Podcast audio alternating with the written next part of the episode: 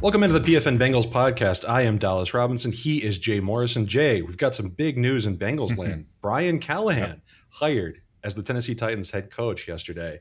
So many implications for the for the Bengals on their coaching staff, and we will get into what this means for Brian Callahan. I think you know you and I are both very happy for Brian and very excited for Brian. And after all the work he's put in in Cincinnati, and to get his own chance to kind of lead his own team, and we will get into all of that uh, and what it means for Brian. But I think we want to start off with kind of what this means for the Bengals. There's a lot up in the air right now. Uh, Dan Pitcher, the quarterback's coach, is kind of viewed as the favorite to take over for Brian Callahan as the offensive coordinator, but he's got a lot of options, Jay. He is in high demand around the NFL. He's got interview requests out the wazoo. He could have more when other head coaching jobs get filled up. What, where do you think this all stands? I mean, Dan Pitcher, he's got a lot of options. Does he want to stay in Cincinnati? Does he want to go elsewhere? Could he follow Brian Callahan? There's a lot up in the air right now on this Bengals coaching staff, Jay.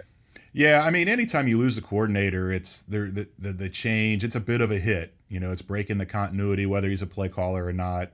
Um, sometimes they happen as a surprise. This was anything but. Like the Bengals are ready for this. They're they've got this succession plan. They gave Dan Pitcher a raise last year to keep him from jumping somewhere and taking the job. He, he's it's a seamless transition if you if you move him in there. Yes, he has other options, but he's 37 years old and I know it's easy for people on the outside say, "Oh, why wait? It's a better situation here in Cincinnati." And it's true. I really do think this is his best option, but it's it's hard. You know, you, I, anybody, if someone's offering you better job and more money, it's hard to say no, no matter where sure. it's at. So, but I do think that, you know, you look at these other options. And the, the big one that we know for sure that he's already interviewed, he's going to interview again, New Orleans. Mm-hmm. Okay, Dennis Allen was sort of on the hot seat this offseason. If things don't go well this year, he could get fired. The whole staff could be out of a job. And then then where's Dan Pitcher in that situation? Um, Vegas, I mean, historically kind of a dysfunctional ownership, not historically, but recently with Mark Davis, the mm. dysfunctional ownership, um, not the best quarterback situation with Jimmy G, um, New England, a wreck offensively. Mm. So, yeah, he has options, but man, tying yourself to the hip of, of Joe Burrow and, and, you know, you get Joe Burrow back for a healthy year and, and this, this season goes well and they have another deep playoff run and everything that you expect to happen happens. Nothing's guaranteed, but you you have a pretty good feeling what Joe Burrow and this offense can be. He might just skip the whole play calling aspect of being an offense coordinator next offseason and jump straight to being a head coach. So sure. I do I do think that his best option is to stay put in Cincinnati. And I think the Bengals are they're going to do what they need to do to, to try to keep him. They they they gave him the extension last year with more money.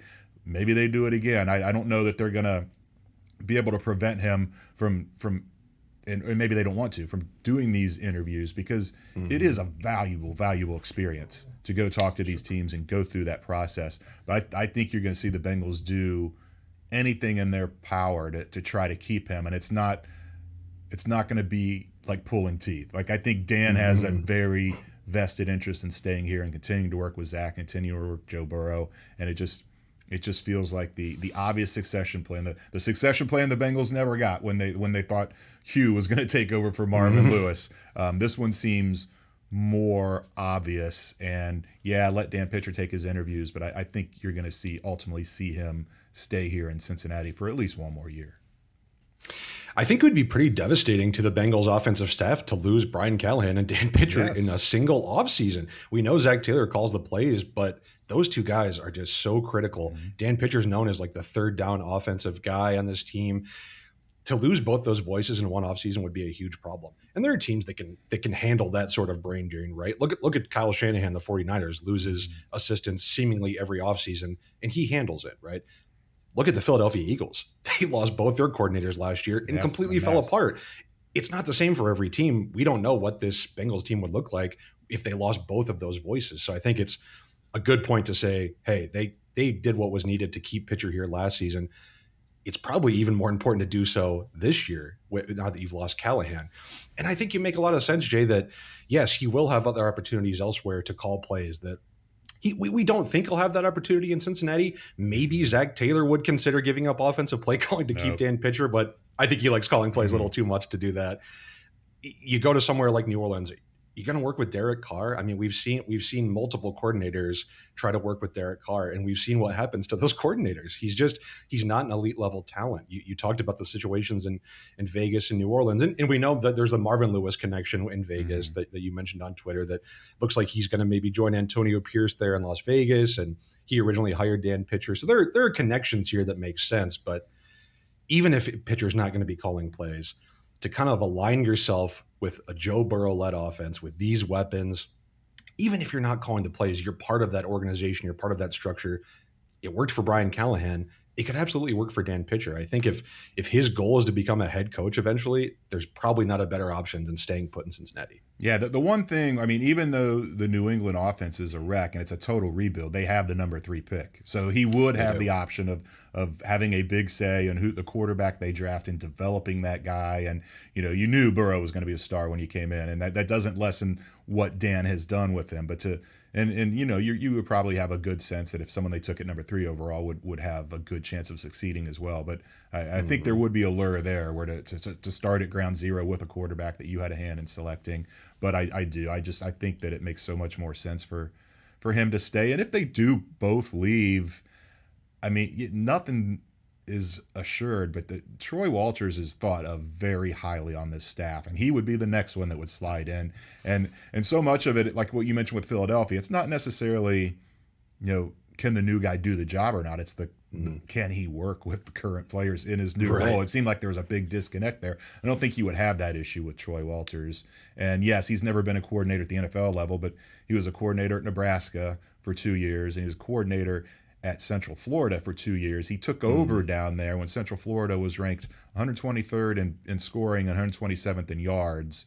And by year two, they were first in scoring, fifth in yards, 13 and 0. Just did an amazing job down there on, on that staff, the, the team that kind of didn't get a chance to play for a national title, even mm. though they were mm-hmm. 13 and 0. So he can do it, and he's he's he's a rising star in this league as well. Um, he's not just a wide receivers coach, so this this whole staff works together so well, and it's it's it's not a Zac is not a, a dictator kind of head coach. He really takes the input from from everybody and it's it's a it's a joint effort. And yeah, he has final say as head coach, but mm-hmm. um, even if they lost both, it would be a big blow. But I don't think it would be devastating because Troy moves up to OC. Brad Kragthorpe, is only 31, by the way, but another rising star in in this profession. Uh, he would slide in as the quarterbacks coach.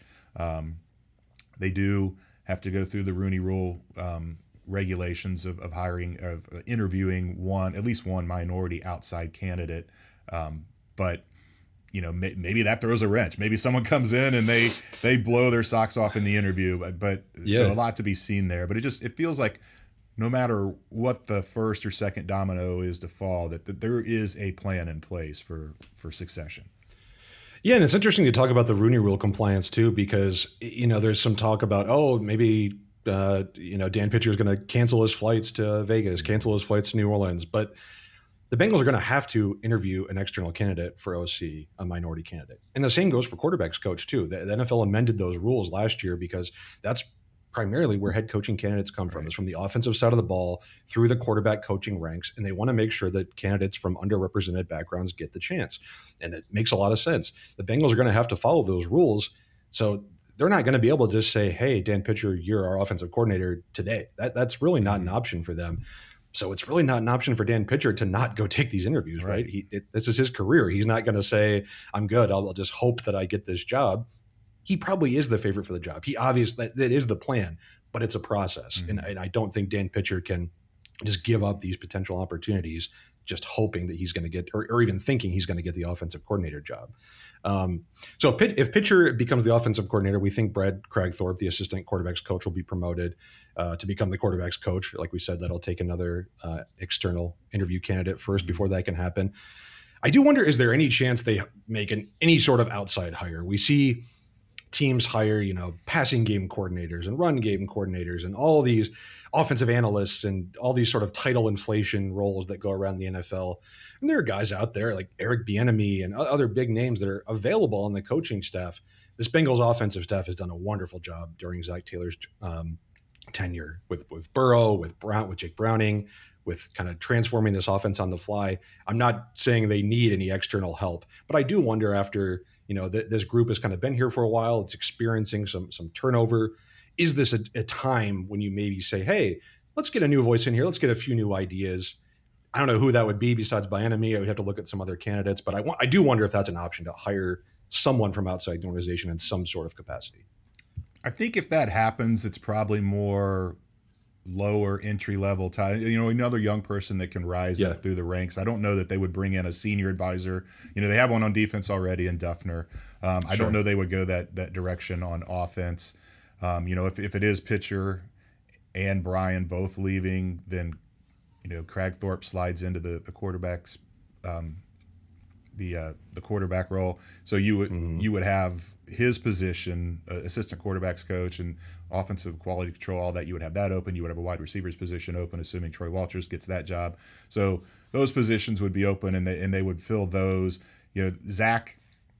he he got Mike to open up the wallet, so to speak. When he came here, they sure. they expanded the staff big time. They they they have way more coaches now than they did in, in the Marvin Lewis era. So I don't think they would shy away from from bulking up there. And but I, I just I I'd be surprised on the on the offensive side to you know Zac at this point going into a six year as the play caller. Yeah. I don't it, it almost might be disruptive to bring in kind of a senior guy. I don't know they need one either. They they, they have so much trust and continuity in that offensive staff that it would more likely be the, the lower level guys that can rise up through the system, learn learn the ropes, and then eventually mm-hmm. three four years from now be candidates for coordinators or head coaches. And in, as much as this hire, I think the, the Brian Callahan hire is about Callahan himself. I think it's it's also a testament to Zac Taylor too, right? I mean, it's you've seen the Shanahan tree, you've seen the Sean mm-hmm. McVay tree, and the, these coaches that, you know, and, uh, Zac Taylor came from that McVay tree, and these coaches that just have these these staffs that constantly get picked over by the NFL, and it, it makes you think: Are the Bengals going to become that now? That, that now that they're going to Super Bowls and having success every single year?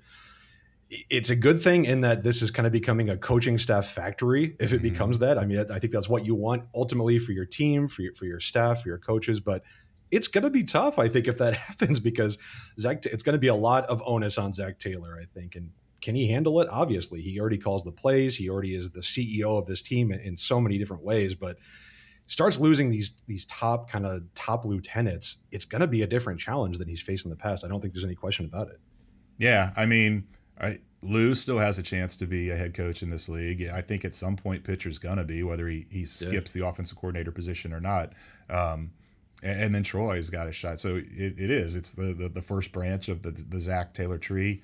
Um, he has talked about it uh, a couple weeks before the end of the season, and, and we were talking, and he, not me and him personally, but he was talking to reporters on a Friday, and he he thinks this staff is is full of guys that mm-hmm. that are mm-hmm. potential coordinator, head coach material. Um, and it, it, it, wasn't just you know coach speak like yeah I love all my guys. Like he, he was sincere about it. And I it might even been something that he said when we were in a, an off the record session. And it's just there's a really strong trust and belief level in this this staff. And um, I don't think it's I don't think it's false or inflated. I, I think there's some really bright minds. Um, and yeah I don't think Brian's going to be the last one to leave this this organization to be a head coach somewhere.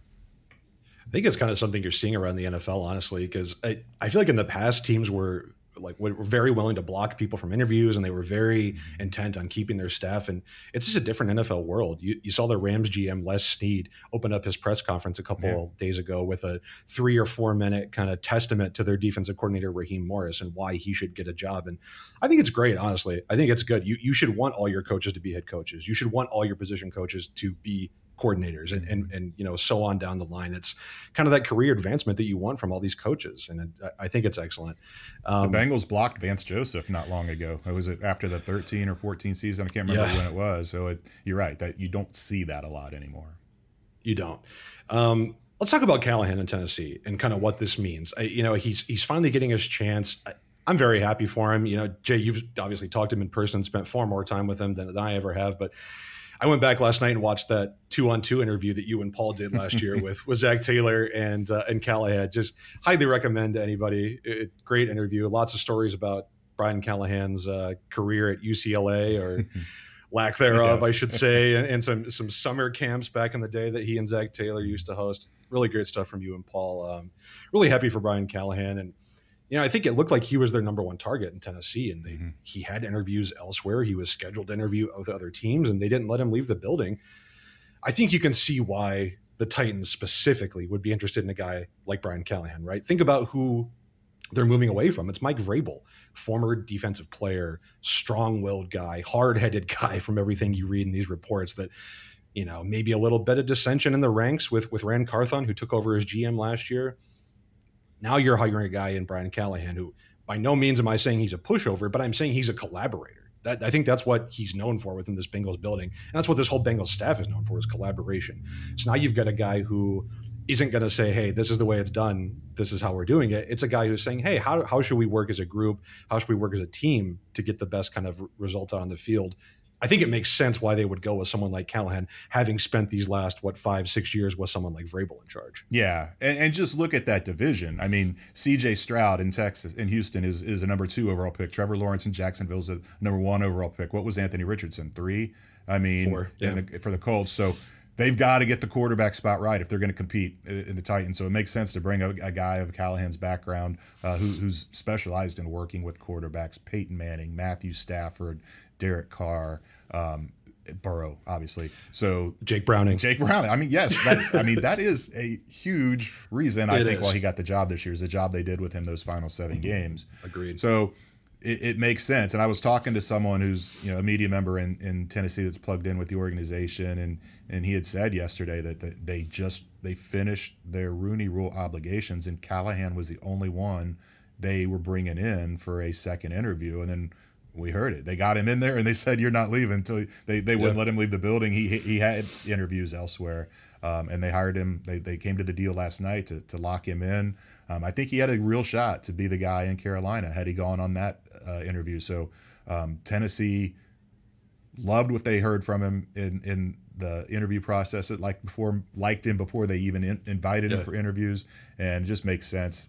Um, it, it's a great spot for Brian because, yeah, I mean Will Levis, who knows? It, it, can he do yeah. something with him or not? But that even though that division is is on the come all those other three teams there's no real juggernauts there or you know maybe maybe houston turns into one maybe jacksonville does but you also look at they, tennessee's got the third most cap space of any team available he can go down there he can make that instant impact and it's not like the titans have been dregs for a while i mean they were the number mm. one seed two years ago when the bengals upset them they've got a playoff pedigree they've lost some pieces you know from Byard's gone Tannehill's probably on his way out uh, Derrick Henry might be gone. There, there's a lot of yeah. It, it, turned over fast there, but there yeah. is still that's that's a, a franchise that has a, a, winning pedigree over the last few years. Even though the last two were uh, below par, which is while Vrabel's mm-hmm. gone. So I think it's I think it's of the of the possible landing spots, it was the best one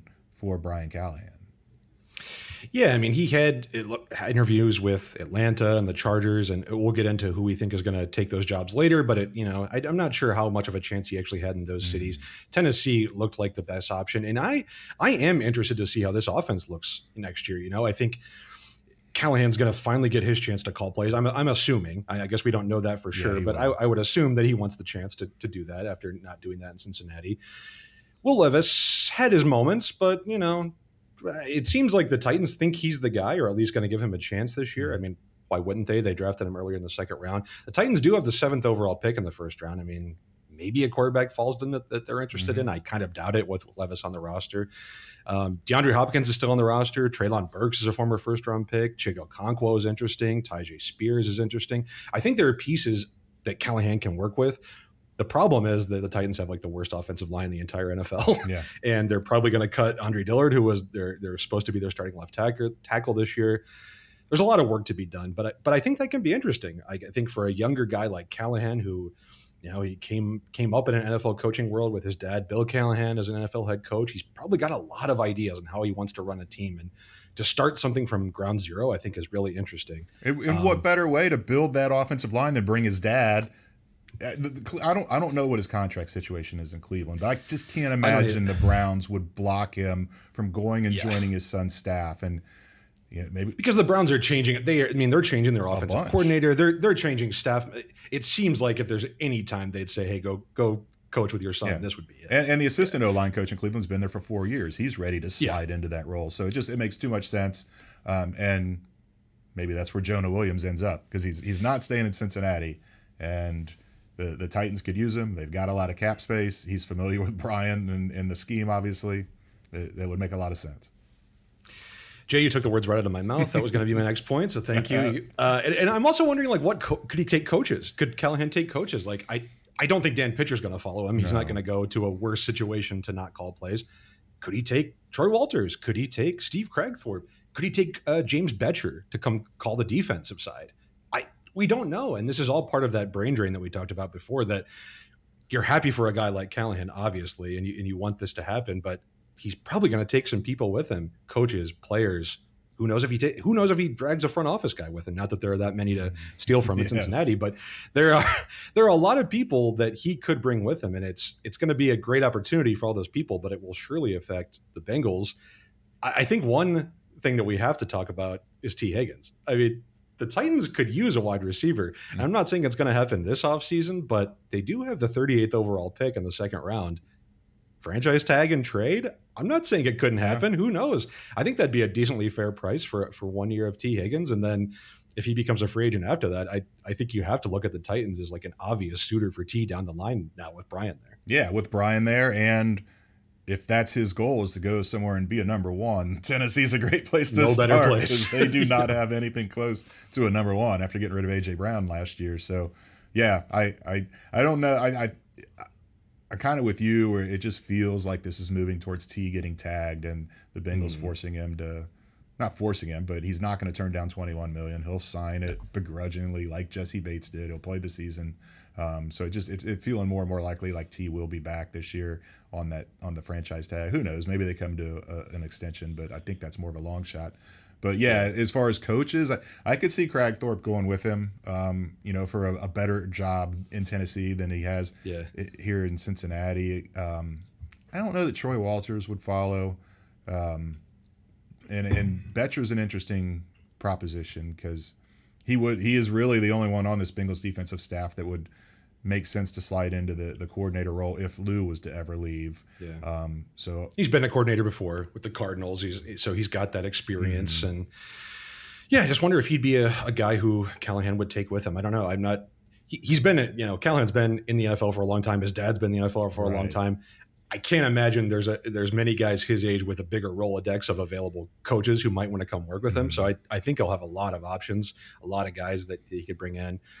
I would love to see Bill Callahan go with him. I, I think he would do. it- It'd be kind of an interesting experiment, right? Send you know arguably the greatest offensive line coach in NFL history to the NFL's worst offensive line Yeah. and see what happens. Yes. You know how much what what kind of job can he do with with this type of line? I'd be interested to see that. and, and Um, how many waves would it create if you know because Brian came to the Bengals from the Raiders. He worked for Jon Gruden, and now what if he goes down there and hires Jon Gruden as his like senior offensive analyst or something along those Yeah. lines? That would that would create some waves in the NFL, especially with Gruden currently suing the NFL. Absolutely. I think the other players that, that I think that the Titans could consider, maybe a receiver. I, I don't know that. The, so the Titans are, are are kind of in a rebuild, right? I mean, I think they're going for younger players. Mm-hmm.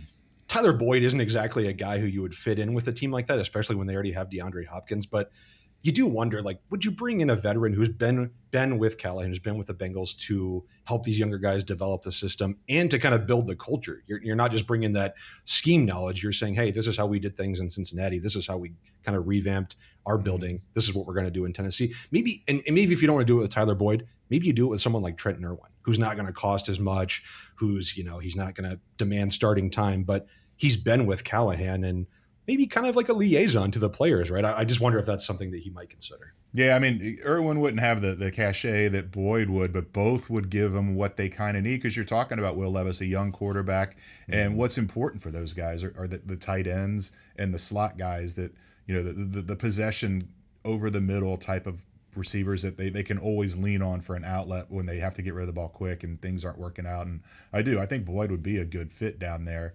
Um, I don't know as a free agent and he can move on. He is getting up there age wise. I know players don't always see that as realistically as it is. So I don't know mm-hmm. if his goal would be to go somewhere that's more ready to win right away. But yeah. the connection with Brian uh, is is an obvious attraction there, and it would be interesting to see if if he goes that route.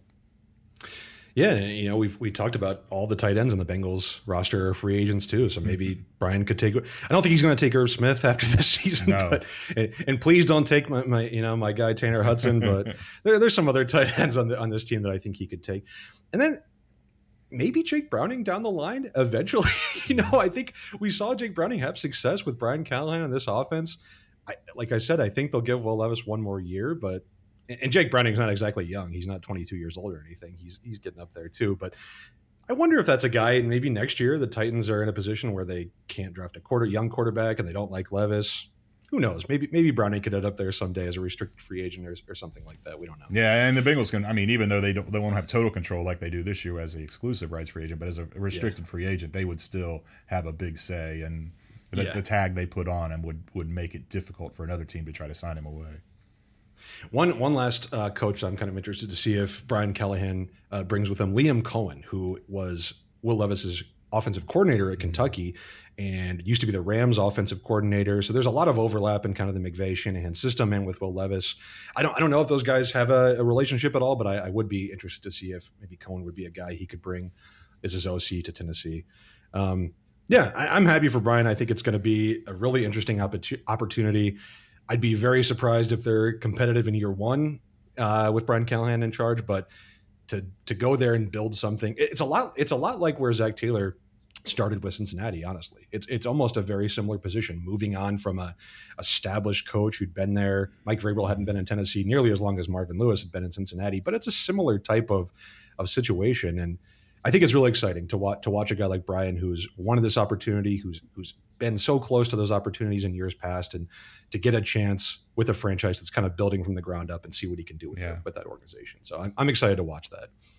Um, let's talk about the rest of these jobs, Jay. So we've got five NFL head coaching jobs available. Three have been taken. The Patriots promoted Jerod Mayo to be head coach. The Raiders removed the interim tag to make uh, Antonio Pierce their full time head coach, and then obviously Brian Callahan went to the Titans. We've got five jobs left Atlanta, Los Angeles Chargers, Commanders, Seattle Seahawks, and the Panthers.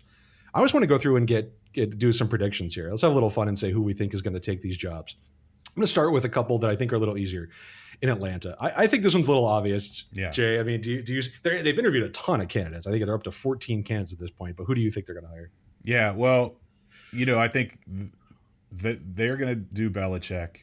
I just I don't know if he's off the board on the Vegas books, but there's some offshore mm. books that took the Falcons and the Charger jobs off off the uh, mm. off the board today. So it, it, feels like something's moving, and it's it, it, yeah. it, either something's happening or it's just so much of a favorite that it, it doesn't make sense for them to even put odds on it.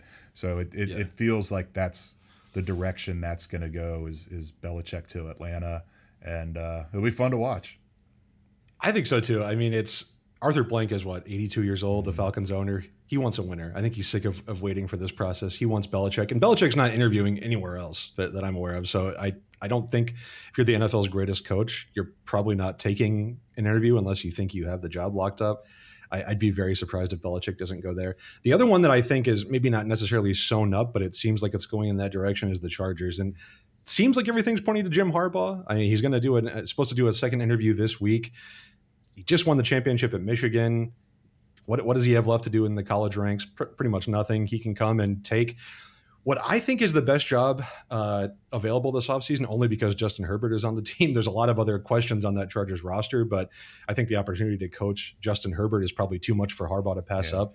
I think he's the obvious candidate there. I don't. Is, you, are kind of yeah, same, same way. I think that's why it's off the board, and yeah. you know, it's it's uh, next year, I, I, think we can pencil in two primetime games because the Ravens go to oh, the yes. Chargers. So Harbaugh versus Harbaugh sounds ideal for prime time, and then the Bengals go to Tennessee. So that feels like a, a Thursday night game for sure with the, the short oh, travel absolutely. distance, not necessarily the sexiest team in the Titans. Um, so yeah. I, I, I do feel like that it, who knows? It could be a one o'clock season opener in week one. Yeah, but it, it feels like a week three, week two, week three, week four Thursday night game.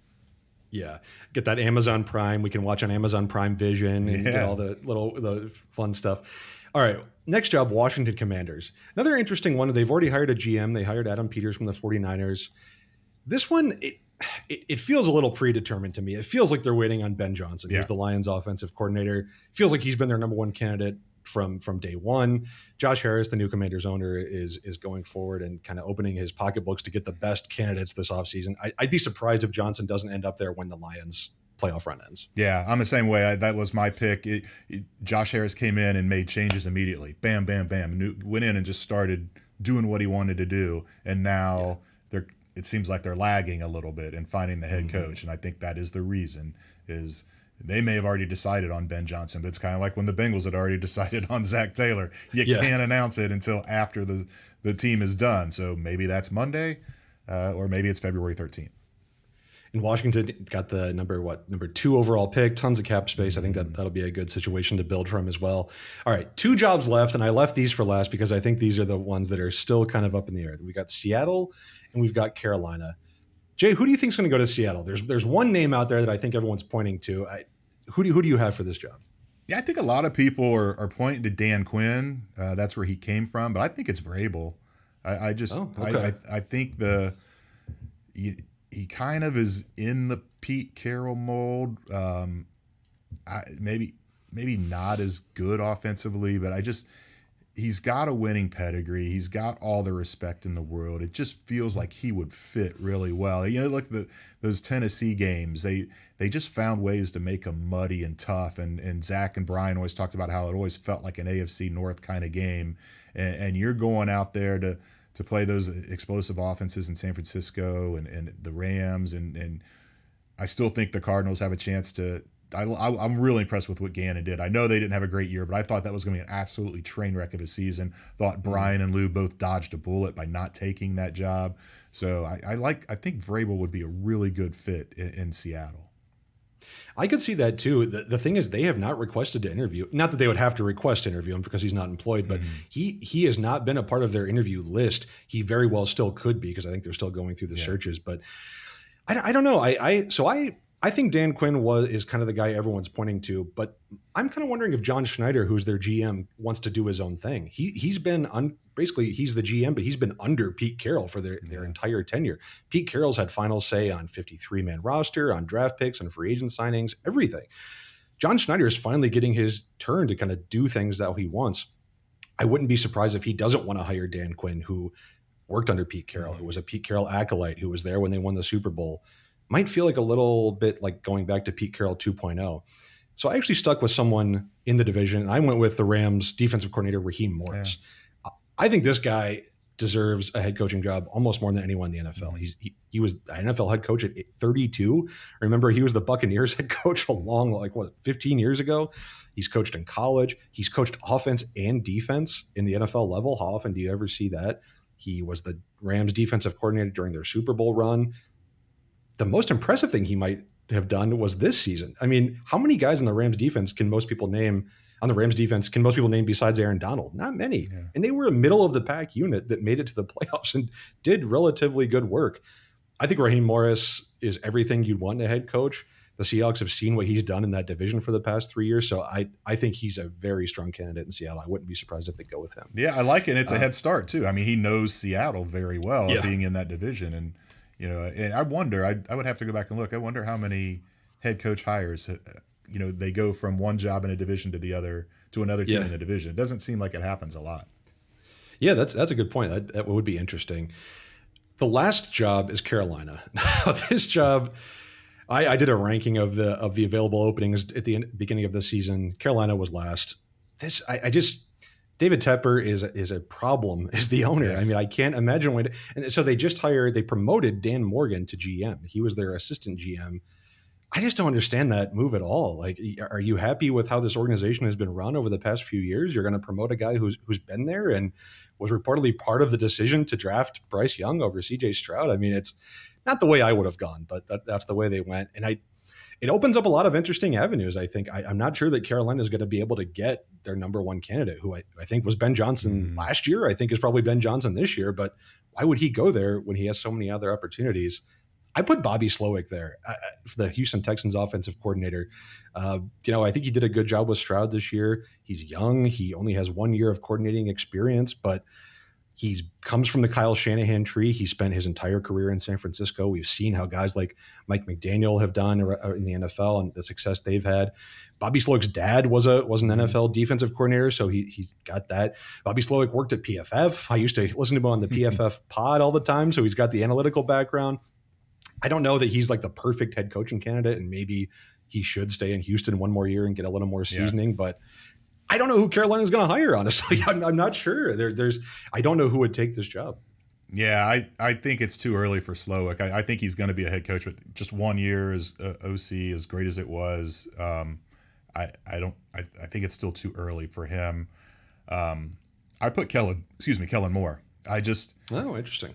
I, I kind of get why they hired the the assistant GM because he's Tepper's just been burning. There's been no continuity there. He's just been burning through coaches, and he he probably realizes, hey, we do need some sort of stability, and you you've got to. I, I think it's got to be an offensive minded guy to can come in. You know, Kellen Moore played the position. I just I I I don't know that he's the best pick, but when has Tepper ever made the right decision? right. Anyhow, he's got a history of this. So I yeah. do. I think Ben Johnson would be the much better pick, but um, he's going to have options. Um, and it just it, it feels like you know if you know if if there's you got a coaching change. I don't know. Is did the Chargers fire everybody?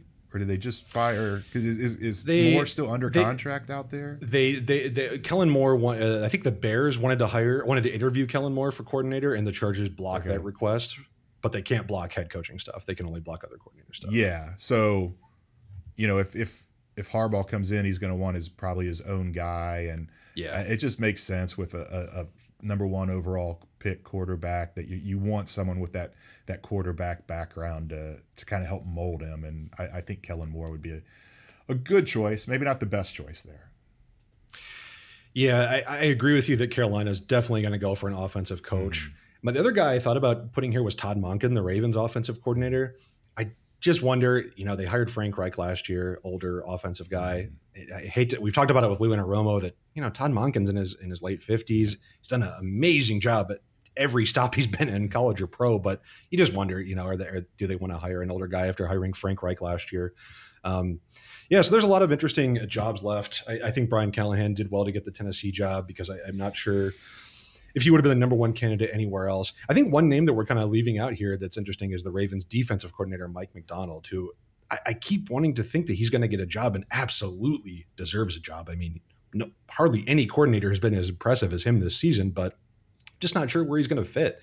I, I, actually thought he might go to Tennessee, but that, that's obviously not going to happen.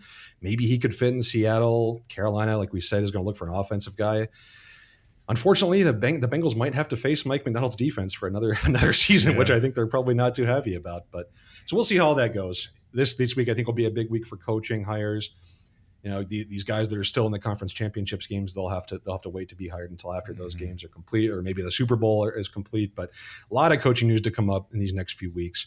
Jay let's talk about those conference championship games. Let's let's go over our bets that we had last week and we'll give a couple uh, picks for this week's conference championships games which i think should be good ones. I think they oh, should yeah. be great games.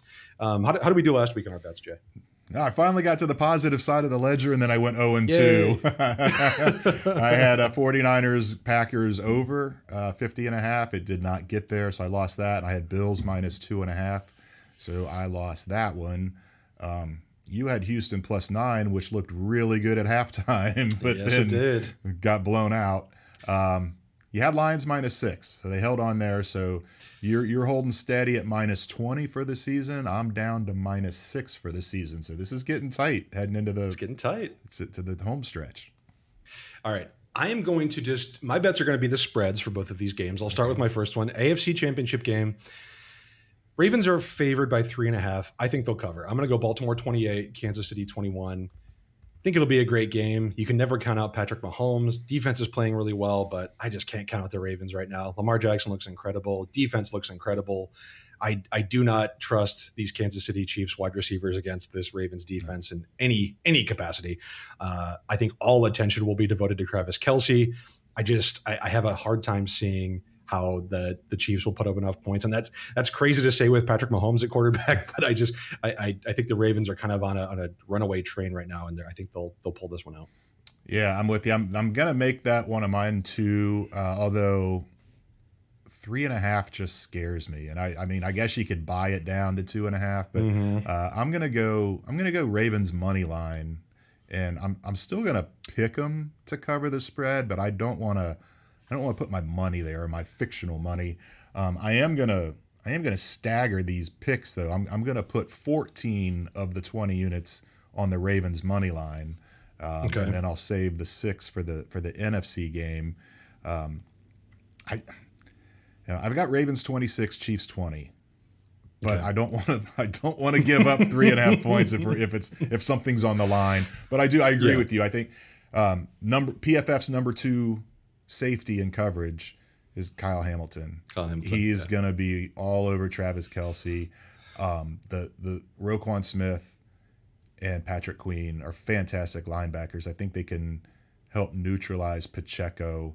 Um, mm-hmm. It's, I mean, Patrick Mahomes could put it on his shoulders, and we've seen him do it before and, and pull this off. But I just, I think the Ravens are too good. I'm, I, I, they just feel destined to make the Super Bowl this year. In the NFC, I'm actually going to go not with the chalk. I'm going to go with an upset in this wow. one. I, I I think it's going to be very close. San Francisco is favored by seven. I, I think that's too many points. I, I, really do. I I think Detroit. So Detroit is number one in the league in run defense DVOA. I, I think they can maybe not stop Christian McCaffrey because no one is going to stop Christian McCaffrey, but I think they'll have a, a, better chance against CMC than most teams have. So then you're putting it on Brock Purdy, which he can obviously do it. He can operate this system, but he might not have Deebo Samuel he, he's dealing with a shoulder injury. That means Jauan Jennings is out there. How, how does that affect how this offense works? I've just been so impressed by Detroit's offense. We, we spent this whole episode talking about Ben Johnson, what they do on offense. I think it's going to be close, and I have Detroit winning 31 30. I think it's going to be a shootout. I, I, think there'll be a lot of points scored in this game, and I, I just the thing I keep coming back to is Kyle Shanahan is not a good game manager. We saw it at the end of the first half in their win over the Packers. He just doesn't seem to have a good idea of how to manage end of halves, to do timeouts, when to go for two. And there's really nobody better in the NFL at doing that than Dan Campbell. We saw it in, in their victory. We, we saw that he is constantly making the optimal decisions. I think if this is a close game, that could that could give Detroit the edge. So I'm going to go Detroit 31, San Francisco 30 with the upset. You mentioned Jauan Jennings. Can I do a quick Bengals story for Jauan Jennings? Of course. So in 2020, the Senior Bowl, the Bengals were coaching it, and uh, one of the stories I wanted to do that week was I just wanted to follow the coaching staff around for they and Brian and Zac let me sit in all of their meetings, and it was it was just great. It was a great inside look and all that. And then one thing that that Zac did in that game is he let Brian call the plays in the Senior Bowl, mm. and at the end of the game, uh, Jennings suggested to Brian a play that ended up being a touchdown for Jauan Jennings. Uh, wow. He was at Tennessee, coming out of Tennessee at the time. They did not win the game. They, they, that made it, they either put him in the lead and they lost it or they, that got him into a one score position. But I, I always remember that where, you know, here here's the guy finally getting a chance to call plays. And yeah, it's a senior bowl. It's not a lot of line, but he listened to a player suggest a play and it worked out for a touchdown. So I just, I thought that was kind of cool. Um, Jauan, Jauan Jennings is a restricted free agent. Maybe we should be talking about him to Tennessee. Tennessee. Yeah, he, he's an absolutely incredible blocker. I will say that he was destroying people in the run game against the Packers. Um, so Jay, how, do you do you see this game the same way I do, or are you going with the chalk? Nah, I'm going with the chalk. I think the Lions cover. Um, okay. You know, it is interesting though. I, I, I looked at this, and you know, since 1970, home teams in championship games are 72 and 34. You know almost 70%. That's that's massive. Mm-hmm. But since 2018, home teams are just 6 and 4 in these games. And in 3 mm. of the last 5 years, they're, you know, one of the road teams has won. So I don't if I had to pick which road team was most likely to win, I'd probably go Kansas City. I just feel you know, Detroit, it's a great story it's not like they went from rags to riches because they had a pretty good year last year and they missed the playoffs by one game. Yeah. But still, first time in the playoffs, amazing atmosphere at Ford Field. Now they go on the road for the first time. I just I don't know that they're they're ready for this. Although the Deebo injury is huge. I mean, there's mm-hmm. I can probably count on one hand the number of guys that would have almost a quarterback like impact uh, if they missed a game. You, you think of like Tyreek Hill, guys like that. Yeah. And, and Deebo is one of those. So if, if, he doesn't play, that changes things a lot. But um, teams favored by seven or more in conference championship games are five and eleven against the spread since 2000. So hmm. I'm gonna go with San Fran 27-24. I think the Lions keep it close, keep it interesting but I just think San Francisco has the experience. They've been in these championship games uh, multiple times. First time for the Lions. Uh, nice springboard for them this year. Nice, nice deep run, but I think it comes to an end on Sunday. Yeah, I, I, mean, I could see it. Obviously, I think it'll be a very close game, and I think it'll be. These are these are probably like the the four teams that I that I wanted. Maybe Buffalo, but these are probably the four teams that I wanted to see in these championship games. I mean, the four of the best teams in the league. I think we were looking at all season, you know, the kind of how everybody was kind of jumbled up and it seemed like there wasn't this dominant team for a lot of the season. But I think the, these four teams are right among that elite group all season that I, am glad that we're getting to see these games. I, I don't think we, saw those huge blowouts with 17 plus margin in the in the wild card round, and these divisional round featured much better games. Hopefully, these championship games will be will be as close as they were this past weekend. Yeah, I was hoping it'd be Buffalo Baltimore. I just thought that would have been a more intriguing game. Um, that was of the four games. That's the one my wife actually sat down and watched with me. She just she loves the whole connection between the the Cincinnati and uh, Buffalo fan bases, going back to the mm-hmm, Dalton thing mm-hmm. and the mm-hmm. Hamlin thing. Sure. And, uh, so. Was, I just hate the way that game ended with with Tyler Bass missing the field goal. I would have much yeah, rather have been one of those quarterbacks making a play to win the game yeah. and um, just feel awful for the kicker. Um, but yep, we got I, it, for people watching this. I obviously you're Bengal fans. I don't know who they're going to root for. I mean, it's it's the classic case of the lesser of two evils because it's so tough. They hate the Chiefs and they hate the Ravens. One of them has to win. I know. I know. Are Bengals fans going to be rooting for the NFC team in the I Super Bowl? So. I guess, regardless. I mean, I guess that's what it, that's what it's going to come but down do, to. I don't know. Do they root for the Lions to to finally break their finally get their first title before the Bengals get it? I yeah. Maybe the Bengals are stuck rooting for the 49ers, 49ers who broke fans, their heart yeah. in two Super Bowls. right, right. It's not great. It, it's not a great playoffs for the Bengals, that's for sure. Uh, you know, well, Bengals fans look forward to next year. We can hope that the Bengals will be will be in this be in this conversation next year, but still enjoy these games. I think it'll yeah. be it'll be great to, to watch these games. I mean, it's the, the best time of year watching these playoff games and these elite quarterbacks and, and coordinators who might get head coaching jobs. There's so much going on. Um, Jay, anything else before we sign off? I mean, we'll we'll be back next week. I'm by then, I would think we'll have the news on, on who the Bengals OC is going to be this season, and, and, probably see how this coaching staff is going to shake out. Hopefully, I mean, we don't we don't know. This is, this could be a longer, drawn out process. I wrote a little bit about this about that this week on PFN about why this year's cycle is taking a little longer and some of these coaching pools are 14 15 candidates it's, it's yeah. much bigger candidates than we've seen in years past so um, anything else before we sign off jay and, and kind of look ahead to next week no, no, I think we've covered it all. I, I, I, do agree with you. I think by this time next week we will know uh, whether it's Dan Pitcher or Troy Walters or maybe a wild card candidate. Um, yeah. But yeah, uh, looking forward to to watching Brian's introductory press conference in Tennessee. I'm sure he'll have his young children with him there. Who knows? Maybe his dad will be by his side there too. Just, maybe, just yeah. uh, you know, really happy for that guy. It's uh, he's been he's done a great job, obviously, but he has been so accessible to the media um, yeah. And you know, I, there was never a time that I texted or called him where he didn't return it almost immediately. So, um, you know, you, you're not supposed to root in this business, but you root for good things to happen to good people, and Brian is good people. I think he will be missed by all, by the team, by the media, by fans, by everybody. So good, good luck to Brian. I'm sure we'll talk about him as the as the off season and next season progresses. Um, until next week, that's all for us. Thanks everyone for listening. Make sure you give us a review, give us a like, give us a subscribe, all the good things that you know how to do. Thank you so much for listening every week. We will talk to you next Tuesday.